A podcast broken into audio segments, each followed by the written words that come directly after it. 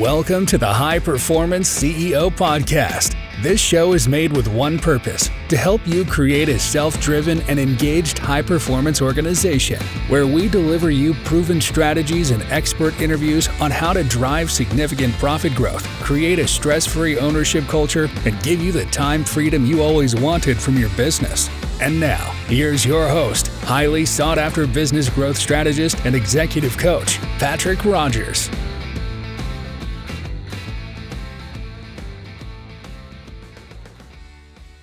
This is Patrick Rogers, and today we have the privilege to have Justin Sullivan on the show. And Justin is the CEO of Ajax Jets and a number of other vertically integrated companies. Welcome to the show, Justin.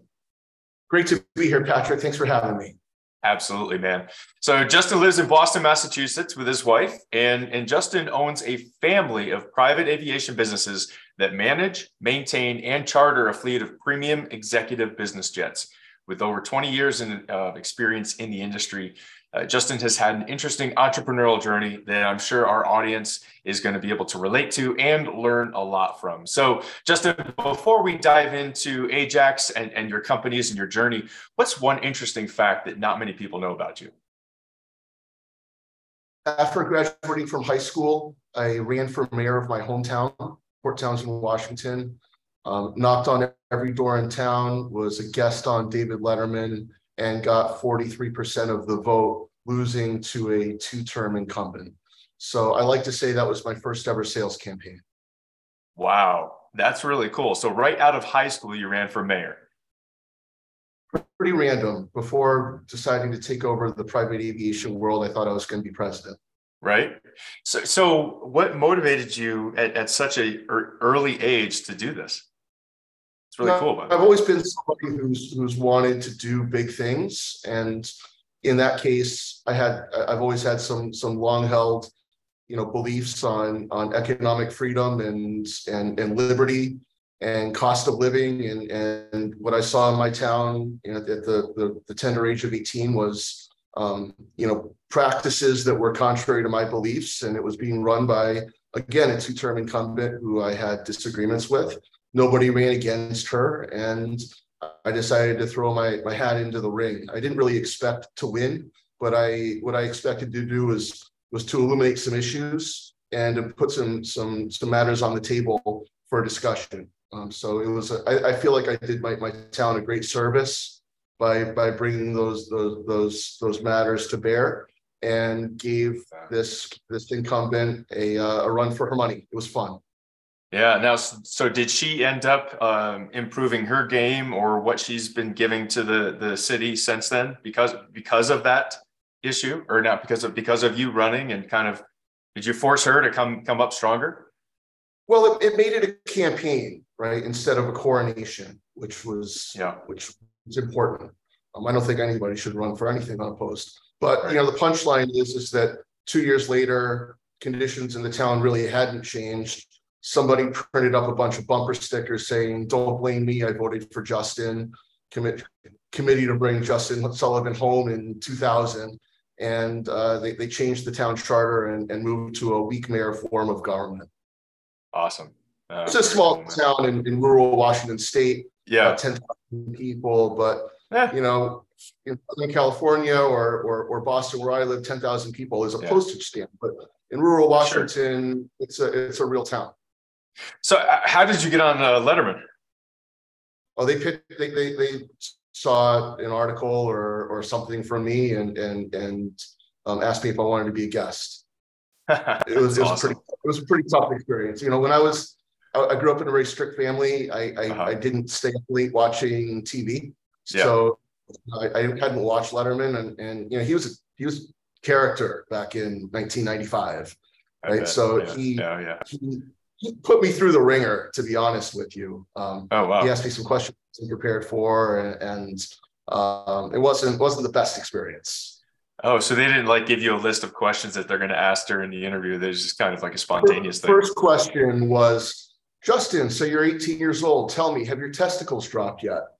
And it was like, I just didn't. And it was probably about a 7-minute appearance, and I just never recovered. I didn't know that was how it was going to start. Yeah. That's a comedy show, right? That's pretty funny shit right there. Yeah, right. Cool, man. Well, hey, thanks for sharing that with us. That's one of the best interesting facts I've had in a while. So, well, cool, man. So tell us about Ajax. Tell us about your companies. What do you guys do, man?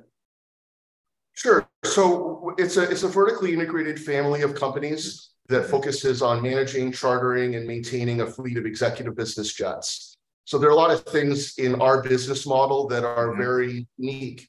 And it really starts with owners, high net worth individuals, companies who desire to access private aviation on the best possible terms. And what we do is at our core, we operate a fleet of, we call them classic executive business jets. So the oldest plane in our fleet was born in 1981, so Ronald Reagan's first term. The youngest being the youngest in kind of the program that I'm discussing, you know, in 1994. So Clinton's first term. So a contrarian point of view of owning and operating a fleet of aircraft.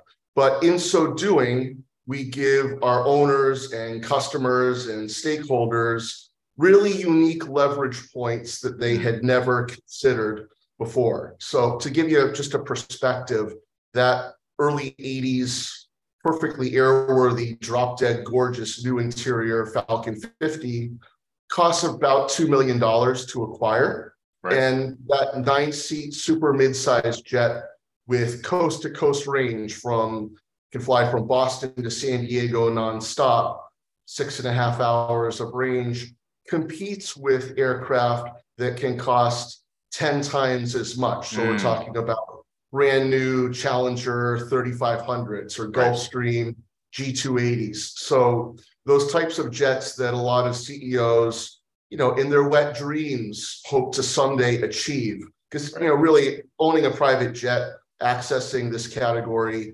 it really is transformational. And people, you know, executives who get around the country, get around the world, they all face common problems, whether you're flying commercial or coach, I should say, or first class. It's a pain in the neck.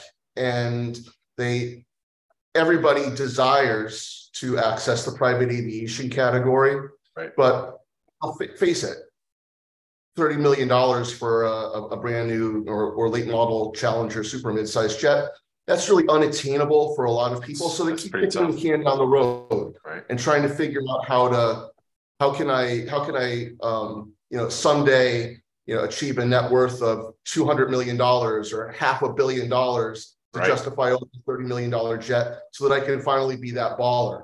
But what a lot of these CEOs remember is back in the day when they were on the come up in the 80s and 90s, their first private jet ride was on the CEO's Falcon or on the CEO's Hawker. You know, so we put a new lease on life with these aircraft. And in so doing, we were able to operate them to a financially attractive outcome that you really can't achieve when you're trying to operationalize the acquisition cost or the cost of capital or the debt service on a $20 to $30 million asset. So we've been doing this, operating classic jets. I've been doing it through a couple different companies for approximately 7 years. Wow. And that it really, for us, it starts with an owner who or somebody who's chartering jets, looking to upgrade their experience, looking to get into the category. And that one owner who decides to invest that $2 million or $3 million in a beautiful classic Falcon 50, then, you know, feeds the rest of our business. So I own a maintenance business called Private Jet Maintenance based in Buffalo, New York. It was really formed to maintain our own fleet of planes, but now provides retail maintenance and outsourced maintenance services to other aircraft owners all over the country. Yeah. And that's really most people don't have the means, desire, wherewithal, or whatever to buy a jet, right? Right. So they become charter customers. They're people who desire to go from point A to point B safely and to the extent possible, as cost effectively as possible. So bringing that new jet, that new unit of supply into our fleet then creates about a $5 million per plane business unit. Then that $1 million just in charter revenue is all by the drip. You know, these are $20, $30, $50,000 individual contracts to fly from New York to West Palm Beach or wherever people happen. Yeah. So basically, I mean, you've created a system here and a business model that allows CEOs or anybody, obviously, that wants to get into the private airplane and executive airplane aircraft, but typically they'd have to wait till, you know, 30 million to get to it. They can get in for 2-3 million. They purchase an aircraft, put it in your fleet, and now they're able to monetize that, apportion it, of course, at the same time, still have use of their aircraft when it's not being used in the fleet. Is that right? Exactly. So, you know, maybe it would be helpful to just give, you know, to kind of drill a little deeper into that. You know, most executives, most people like when they dream of buying a jet, they're buying that $30 million jet. Right. We'll use that as kind of an ongoing example. Sure. Yeah. You know, that's a lifestyle showpiece that has no hope of ever penciling out financially, other than, you know, the owner's own time, usage, and all that, right? And in so doing, it's really a lifestyle asset for that guy. So if that owner lives in West Palm Beach, not a financial decision, that plane is based in West Palm Beach, and they're tendering it right there and hiring a West Palm Beach-based air carrier to operate it, and they always know where that jet is, right? Because it's their most important asset, right? Think about this as a car. That's like buying a brand new Bentley or Rolls Royce, for $1 million vehicle, right? And you're not doing that for any reason other than to scratch an itch, to prestige, whatever, all those great things. Yeah, and it's like your treatment of that asset. It's like Ferris Bueller's Day Off, right? There's probably a house built in your backyard. Right. Garages it. There's spotlights. The whole thing. I got a helicopter pad. Love it with the diaper. Yeah. You know, and when you drive it, you take your shoes off. You don't pick your kids up at Little League in it. No. You've got to drive from Palm Beach to Orlando for a business meeting.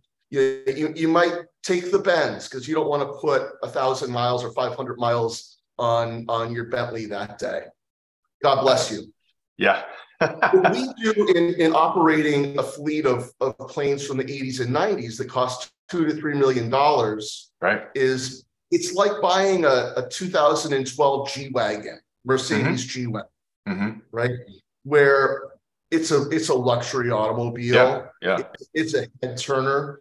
But you're paying $60,000 instead of $260,000 for that G-Wagon. Totally makes sense. Yeah, because you want you're financially astute and financially motivated, and you have other things to do with your money, and you treat that G-Wagon differently than you would treat your Bentley. You're probably going to drive that G-Wagon for Palm Beach to Orlando because it's a pretty nice vehicle. And why wouldn't you? Because somebody else has taken that depreciation hit. Somebody bought it at $260,000 and depreciated it down to the $60,000 that you bought. Right. Going back to the Bentley owner, he's not going to take his car to anybody but Bentley Motors for maintenance. Right. If the service A light comes on, he's only going to take. You're going to Bentley only. Yeah. We're only going to use factory OEM parts to maintain that plane or that car for a lot of reasons. But you know, he wants the serial numbers to match, wants to keep the mileage low, and he needs to minimize his depreciation to the extent possible. But for that G-Wagon that has 100,000 miles on it, he's okay taking that G-Wagon to a luxury import repair specialist. Sure. And he's okay using non-factory OEM parts, or at a minimum, he wants to have the conversation. He wants, you know, my guy who maintains my Benz, his name is Sparky.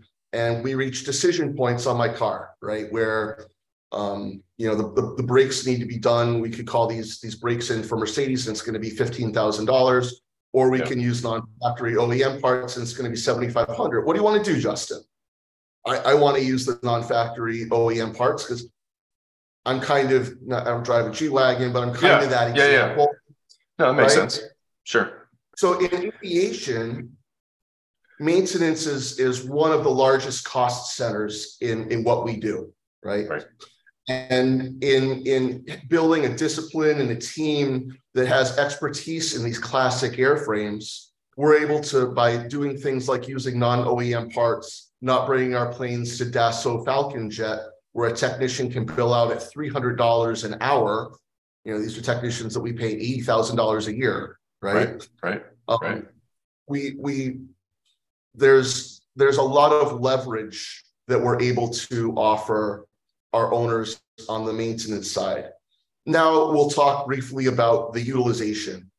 Unlike that challenger owner who keeps his plane at a hangar near him and it only goes in and out of West Palm Beach, our planes do not live in any particular home base. I'm in Boston. Our flight operations department is in South Florida. Our maintenance team is in Buffalo. But our customers are all over the world. And charter customers are all over the world. Naturally, the market kind of triangulates between the West Coast, South Florida, and the Northeast. But by letting go of that train of thought, where is this jet going to be based? The jets aren't based anywhere. Jets are based where they dropped off their passengers yesterday, and before they're picking up their next trip today. So if we drop off in Portland and our next trip is out of Seattle, I guess our plane is based in Portland. But it takes a very special owner, Patrick, who will let that prized asset go out on the road to generate all of that charter revenue. And what we're doing, that one nuance of having our planes float in this big, orb of demand versus living in a home base, allows us to put more than 2x the number of charter hours on that plane per year. Got it. Yeah, because now it can go to different geographies and not out of one home base. So it takes that owner and that very unique situation where, because somebody has taken, if you were to buy, again, a brand new super mid-sized jet, it's $30 million. Now we're talking $2 to $3 million for one of my jets. Again, somebody else has taken that depreciation hit. Right. They've they drove it off the lot. Somebody else did. So Justin, take us through the jump, going from a small, I think you said you started out as a small broker business. You had just a couple people working with you to this vertical integration. Take us through that journey and how all that evolved. I started off my career. So I started in tech sales straight out of college. Yeah. And a few years to that, one of my colleagues went to, here in the Boston area, a very large, reputable private jet company. I had never heard of the industry. I was very enamored with the industry. I like geography. I like money. I like travel. When I heard about it, it clicked. Yeah. And I went to go become I really talked myself into a VP of sales job with a .com startup in this industry. Yeah. And after a few years, I was, the bulk of the business was myself, my own client acquisition and demand generation. So this is charter brokering. You don't own planes, don't manage planes. You're basically a travel agent for high net worth people and matching them with aircraft operators. With aircraft that are available. Yeah. Okay. After a few years of doing that, I was ready. I've always been very entrepreneurial. I mean, from air when I was 18, so I've had this up my butt for a long time. Yeah. And 3 or 4 years into my career, I started my own brokerage business, doing just that. And built that just one client at a time over many years to be a very attractive lifestyle business. There's nothing proprietary about being a charter broker. We all have access to the same fleet. So you're really You know, it's a lot like being a recruiter. You know, you're constantly working the supply and the demand sides of the equation. Sure. And it's great. I'm still a very big. You're kind of like the middleman. Yeah. And there's nothing wrong with that. No. I launched a parallel career path whereby I was an inside salesperson for one of these operators who kind of conceptualized this business model that I'm in now of operating a distributed fleet of classic aircraft and doing it, frankly, with other people's money by selling a jet to somebody and having them operate it. So much like kind of like a franchise. I mean, really felt a lot like a franchise business model. I was there for a couple of years, and naturally, all of my clients are high net worth individuals. Sure, absolutely. So I started on third base because you kind of already had the connections, the contacts. Yeah. They all know, like, and trust me. So it was awesome. It was an easy segue to say, hey, well, you're spending $500,000 a year with me on private air travel. Here's a better way of doing it. And I started building this business inside another business. And, you know, there's pros and cons to doing that. So after a bit of time, I started my own entrepreneurial business, but I didn't have the license to operate and hold out air transportation. So there's something called an FAA Part 135 air carrier certificate. And these are it's basically the same license from the FAA that JetBlue and Delta have, which is to take money for hire for air travel.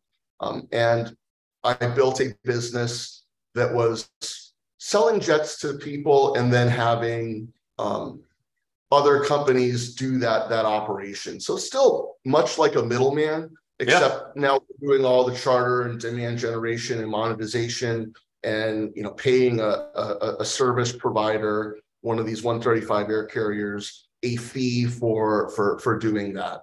And then the plane goes on their charter certificate. And, you know, frankly, there's a lot to learn about maintenance, pilots, logistics, regulations. There's very steep learning curve. And, you know, I think of myself as, you know, an okay, smart guy, but certainly, like, I still learn something every day. And back in those days, you know, it was a very steep learning curve, but I was blessed to be able to do it in a way that I'm really learning from the pros of these other Part 135 air carriers that I was then and still do lease planes to and through. After several years of running my business that way, COVID happened, which was a big event. COVID was initially a very scary event. It shut down our industry for a few months, and then, you know, really transformed the industry for the better. And we're still in the golden age of private air travel because of COVID. Back in 2021, I raised some money from a couple clients and acquired a Part 135 air carrier that was for sale. And started building the fleet that way. So we bought into a business that was already going concern, already had a fleet of planes, wasn't necessarily doing what we're doing with having a floating fleet. It took me having that basis of knowledge to convince. It's easier to convince somebody to buy a jet when you're saying, and it's going to be managed by XYZ company who's been out here for 20 years. Because then you know, it's a very easy value proposition. It would have been a very hard jump for me to do that without being able to talk with the confidence and experience of having done it for I guess 5 years before I started. Right. Yeah. No, it totally makes sense. And so then now you have how many in your fleet now? Well, in our direct fleet, we have 9 planes, and then we have that previous business model that I mentioned of leasing planes to and through other air carriers. That's still a big part of what we do. So we didn't take those planes away. And one nuance to our business here at Ajax Jets is that our FAA certificate only allows us to operate planes that are 9 seats or less. It's a 9 or less charter certificate. So yeah. One of the cornerstones of what we do is operating 14-seat Falcon 900s. It's a very sexy, unique product, and we continue to operate those through other companies that have the FAA certifications to do that. Yeah, got it. Very cool. Yeah, I mean, so talk to us about this whole decision that you made with the vertical integration. You have retail solutions. You have your own fleet of planes, you're brokering out, you have the maintenance side of business.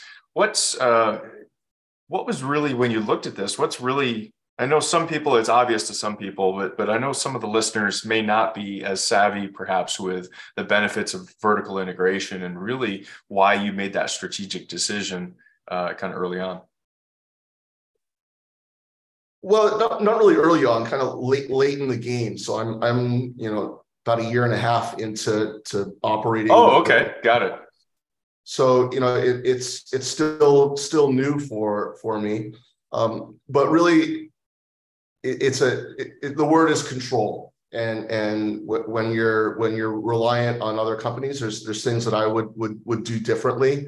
And when you don't have operational control, maintenance control, financial control, you really can't do things the way that you want to do them. And as the person, I'm the chief marketing officer really for my family of businesses. And I'm the sales executive who brought these owners in.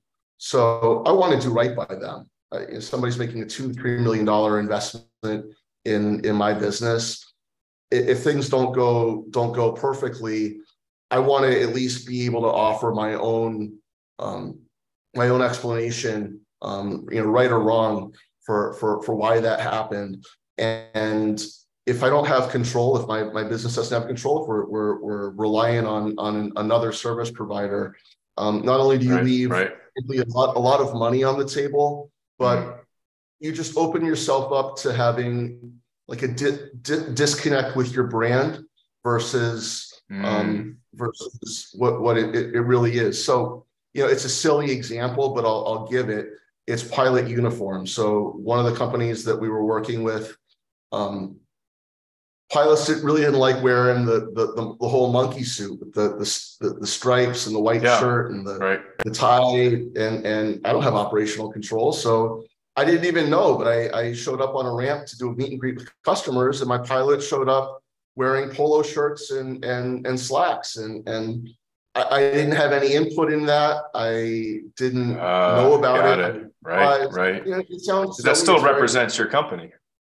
Yes. And it there's a level of professionalism. There's a lot to unpack there, right, Patrick? Yeah, because sure. Yeah. Pilots are extremely finicky. One of the toughest thing about my job is with pilots. Is that right? And they're kind of like rock stars. Yeah. And they've got a bit of an ego. They have a tremendous amount of leverage because every pilot that we hire goes through our own flight safety simulator program that can cost up to $50,000 a year. Right. So once we make that $50,000 investment in a pilot, if he doesn't work out or he's not happy or leaves, that $50,000 investment goes out the window, and we're short a pilot on that plane. So pilots have a lot of leverage, and if pilots go to their DO and say, "Hey," they come en masse and say, "Hey, we don't want to wear the monkey suit." I just wanted to get tall. I just wanted somebody to tell me. Yeah, So it's just one silly example of how that wouldn't stand in my company. No, it doesn't stand in my company. But it sounds like the two main reasons though for vertical integration for you was one was control, but then you also you're leaving a lot of money on the table, because now you have the margins that your vendors would have had. You now have that in your company. You get that income as well. So what's next for you guys, man? What's next on the horizon? Really, frankly, more of the same. I'm not big on long-term goals and objectives. We're entering a period of economic headwinds. There are some other challenges, I mean, not necessarily us, but the world. Yeah, it's just the economies here, the world economy. Yeah, we're fighting harder for our revenues and for our bookings. We're trying to grow the fleet by adding more planes, but really adding the right planes with the right ownership groups who are motivated by the right things, and having that be very, very synergistic with our existing business. You're not going to see us double the size of our fleet. You're not going to see us get into helicopters, go to Europe. None of those big pie in the sky. Yeah, you're going to keep doing what you're good at. Yeah, this is the joy is in the journey. So this is a fun business. I like the people that I work with. Our whole organization has about 100 full-time employees, which really it grew a lot in that first year or year and a quarter. But each plane that we add will create approximately 10 jobs in our organization between dispatch, maintenance, sales, and we carry 4 pilots per plane. So it's slow growth, but that's fine. Yeah, no, that's awesome. And you actually mentioned in our pre-call that you had an experience early in your entrepreneurial journey where you actually lost a business judgment, and it kind of resulted, this whole process actually ended up resulting in you having a total mind shift around the direction of your company. I'll just make myself a little vulnerable for a second. I've got a very bad case of ADD. I don't take any medications or anything to manage it. I've learned to manage it. But one of the things with ADD is that you get this, it's called shiny object syndrome, where you're chasing new shiny objects. Yeah, and most entrepreneurs have it, brother. Yeah, it's like most entrepreneurs. That's why I relate so well to my clients, because I can tell them, hey, I've got ADD, and you'd be surprised how many CEOs will tell you in confidence. So many. Yeah, absolutely. Yeah. We're wired the same. But for me, it's any time that I've pursued those shiny objects at the expense of taking care of my current customers, my charter customers, our owners, having programs that are perfectly aligned, economically, philosophically, logistically aligned. Right. Aligned with your long-term vision. Yeah. And I've come up with some pretty sexy ideas and concepts that frankly have taken my eye off of that ball. Earlier in my aviation career, maybe not so far back in my aviation career. I mean, I've made mistakes. I continue to make mistakes, but I learn from them and come out stronger. And I think for me, what's been very transformative in this go around and this is a big company. It's by far the biggest thing I've ever been a part of. Yeah. I don't know everything there is to know to this day about Part 135 aircraft management or running Part 145 repair station. Right. Those are our 2 big employee centers, and they're very complicated businesses. Sure. So with aviation, with the 135 air carrier, you're required by the FAA to have 3, they're called 119 management positions. Director of operations, who's the main man. He's the guy the FAA talks to. The FAA doesn't talk to me. Director of maintenance, who's got to be an A&P mechanic, and the chief pilot, right? These are people who really run their business. Those guys run that business. Right. I'm the sales guy. I'm the promoter. Sure. They know their craft, though. You know your thing. Right. So I trust them to run that business. I trust them implicitly to run that business. And I've known them for years. Yeah. Same with the maintenance business. So I kind of handcuffed myself to doing what I do best, talking to people like you, building an audience myself, marketing, promoting the business, and keeping things aligned. And I've got people who are frankly a lot older and more experienced than me. I'm 45 years old. I don't know how old these guys are, but they're a lot older than me. They got a lot more gray hair than I do. And you know, that it's almost like they're my boss. They manage their manager. Right. And I respect them. I listen to them. And it's okay when they tell me that I'm full of shit and that I should reframe my perspective on things. And sometimes I come up with a lot of ideas, and about 60% of them maybe are good. Right. But the difference is that now I've got a quorum of a management team who respect me and who I respect. But I probably respect them more than they respect me, right? Yeah. And I didn't have that earlier in my career. You know, I've been the main man in my organization for about 15 years, right? So that first 10 of those, I'm getting my years mixed up, but first 10 of those years, it's like being in that CEO echo chamber where it wasn't really CEO. It was a very small business, small brokerage business with a couple employees. Yeah. Right? So there's nobody in that business to tell me that I need to check myself. Right. But I've got that now, and I'm blessed. You've got that, yeah. You kind of almost have like your built-in board of advisors almost in specifically overall aircraft, but also in that specific area. And yeah, what a fantastic thing to have. And that is, it is a mindset shift, because so many of us, you know, there's a book out there, it's called Who Not How, and it's all about getting those people, surrounding yourself with the right people versus you trying to figure it out yourself, right? And that is a huge mindset shift, and humility as well. So let me ask you, Justin, so if you were going to hire a CEO to take the reins for your company, what's the one book that you'd require he or she read before taking over for you? I'm going to give you two books, Patrick. All right, cool. One is, it's a business book. It's called 80-20 Sales and Marketing by Marshall. Yes, great book. And yeah, it really, earlier in my career, it was very, very transformative, because there are, you know, the 80-20 principle is it's a law of the universe. It's a law of life. Absolutely. And in our business now, 80% of our revenue comes from 20% of our customers. 80% of our headaches come from 20% of our customers. Right.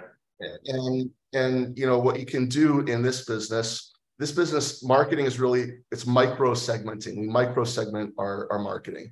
So we don't advertise in the Rob Report. We market to people who we identify or who identify to us as being perfect fits into whether we're trying to sell them a jet or whether we're trying to sell them, you know, a charter program. Right.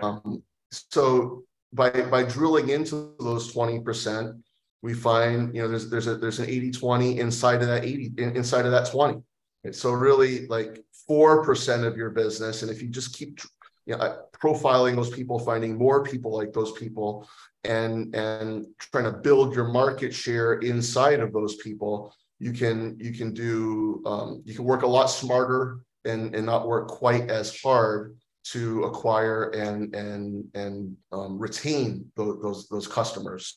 And if you know who your 80-20 is, you know who that 20 is, you know, in our business, you can, because the money is so big, you can do a lot of cool things with those 20%. You can show them a lot of love. Absolutely. A $500,000 a year jet charter customer, that's worth Justin Sullivan flying out to Aspen and pressing the flesh. Right. Giving them the extra treatment. Absolutely. For 10 minutes of time at the airport, it's totally worth it. Yeah. For Christmas, we can invest in really nice bottles of scotch to our best customers. Sure. We did a sunglass promotion where last quarter every customer got a, you know, Paris custom prescription sunglasses worth $1,000 or more, right? And you can just show them so much love, because if you approach your business and your customer base on that 80-20 principle. Yeah. The next thing, completely off topic in terms of books, is it's called Change Your Thoughts, Change Your Life. It's a fantastic book. Dr. Wayne Dyer, and he's a philosopher. He passed away a couple of years ago, but Change Your Thoughts, Change Your Life it's a book of translations of the Tao Te Ching, which is the book of Tao, otherwise known as Taoist philosophy, Tao, spelled T-A-O. And the Tao is a book that was written by Lao Tzu 2,000 years before Christ.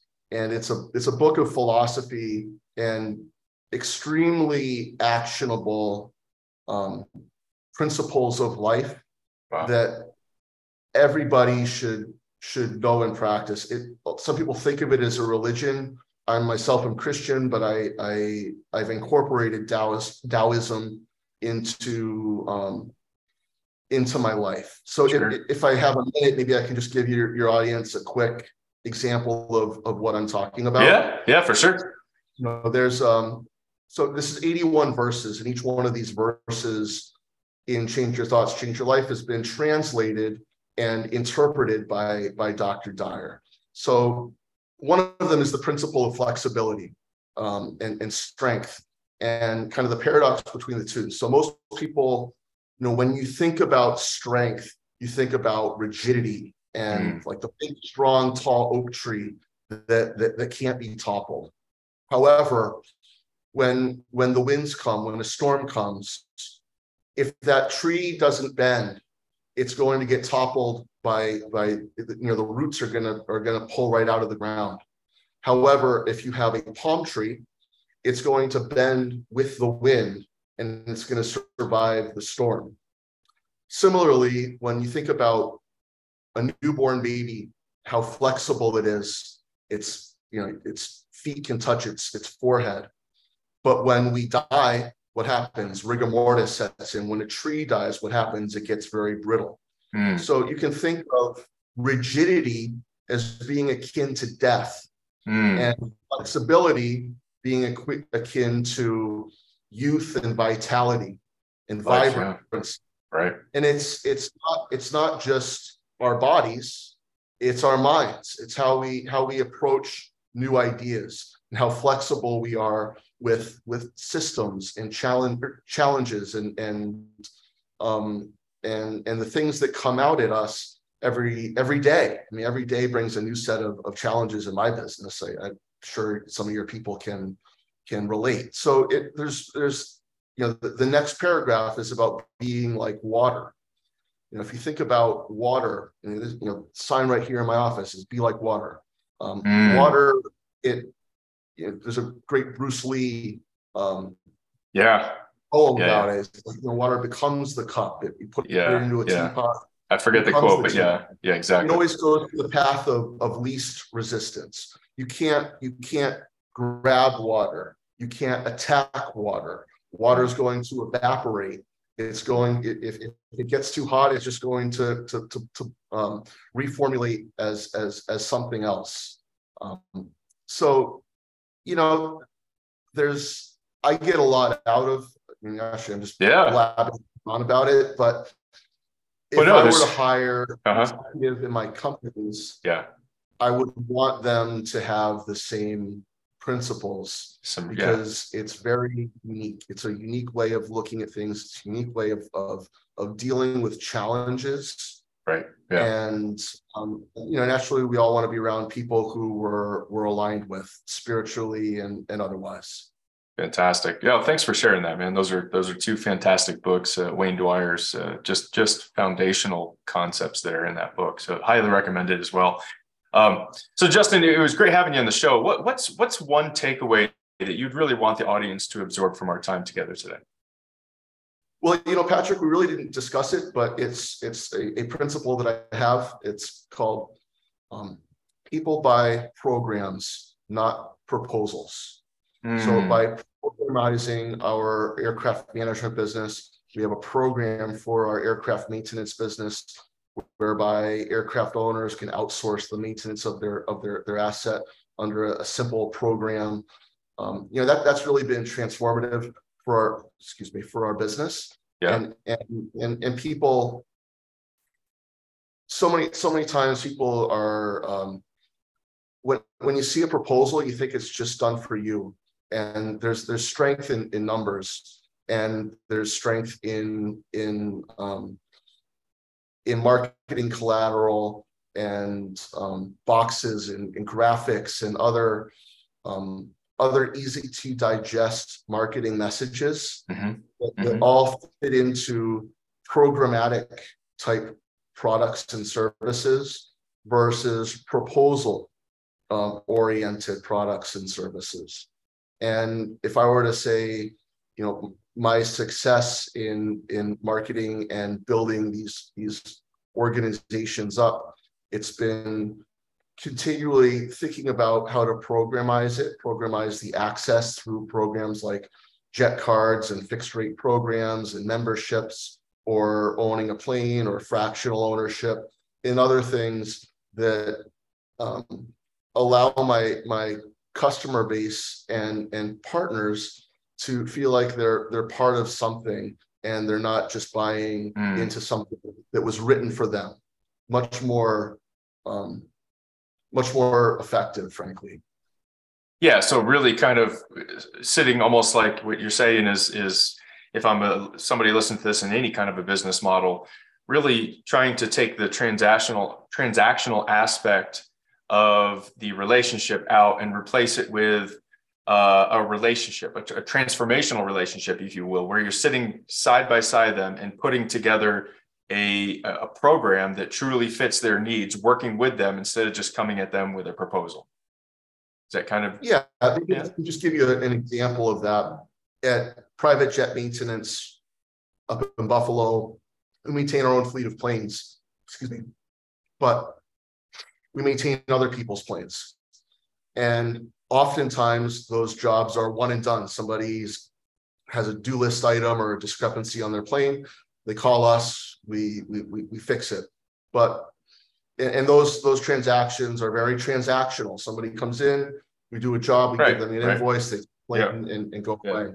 But last year, we conceptualized an outsourced maintenance program whereby we become the outsourced director of maintenance for your aircraft.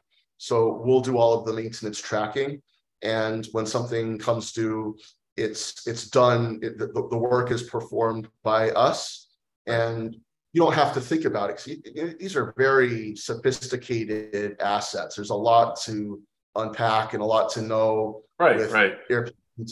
So for us, we charge $3,500 a month for an airplane owner to outsource their maintenance to us. $3,500 a month, not particularly a lot of money in the grand scheme of our business, but what we're doing is we're developing a very sticky relationship with that airplane owner. We're developing a more trusted relationship with that airplane owner. We're sitting on the same side of the table as our client, and we're making sure that we're getting all of that airframe maintenance, which is $500,000 a year worth of business. So just having a $3,500 program that's backed by a director of maintenance, team of A&P technicians. It's a full service. It just really changes the game. And cool. And awesome. Yeah. Very good, man. So Justin, if any of our listeners wanted to reach out, and we're going to have your LinkedIn profile on the podcast page. So that part's taken care of, but if any of our listeners want to reach out and perhaps get a hold of your company for services, or to look into purchasing an aircraft, or if they already have an aircraft that might fit your model, what would be the best way for them to get a hold of you or your team? So I have a YouTube channel. It's Your Friend with Jets. Okay. I have our website is ajaxjets.com, and anybody can always reach me at justin@ajaxjets.com. I'm very responsive. Yeah. Fantastic having you on the show. I mean, there's so many amazing things that we talked about, from assembling a team to the vertical integration, the benefits of that around the control, the margin, and not allowing that potential disconnect between, your values and the amount of service that you require. So you kind of have that control. Again, thanks for being on the show, Justin. Thanks so much for having me, Patrick. It's been a blast. You bet, man. So for the audience, please hit the like and subscribe and help us spread the word about the show and what we're doing here. We're helping the next generation of leaders and CEOs be that much more successful. With that, this is Patrick Rogers, and we'll see you in the next show. Thanks a lot. Thank you for listening to another episode of the High Performance CEO Podcast with your host, Patrick Rogers. Make sure you subscribe so you don't miss any future episodes. In the meantime, check out our main website at patrickvrogers.com for much more valuable information and free resources.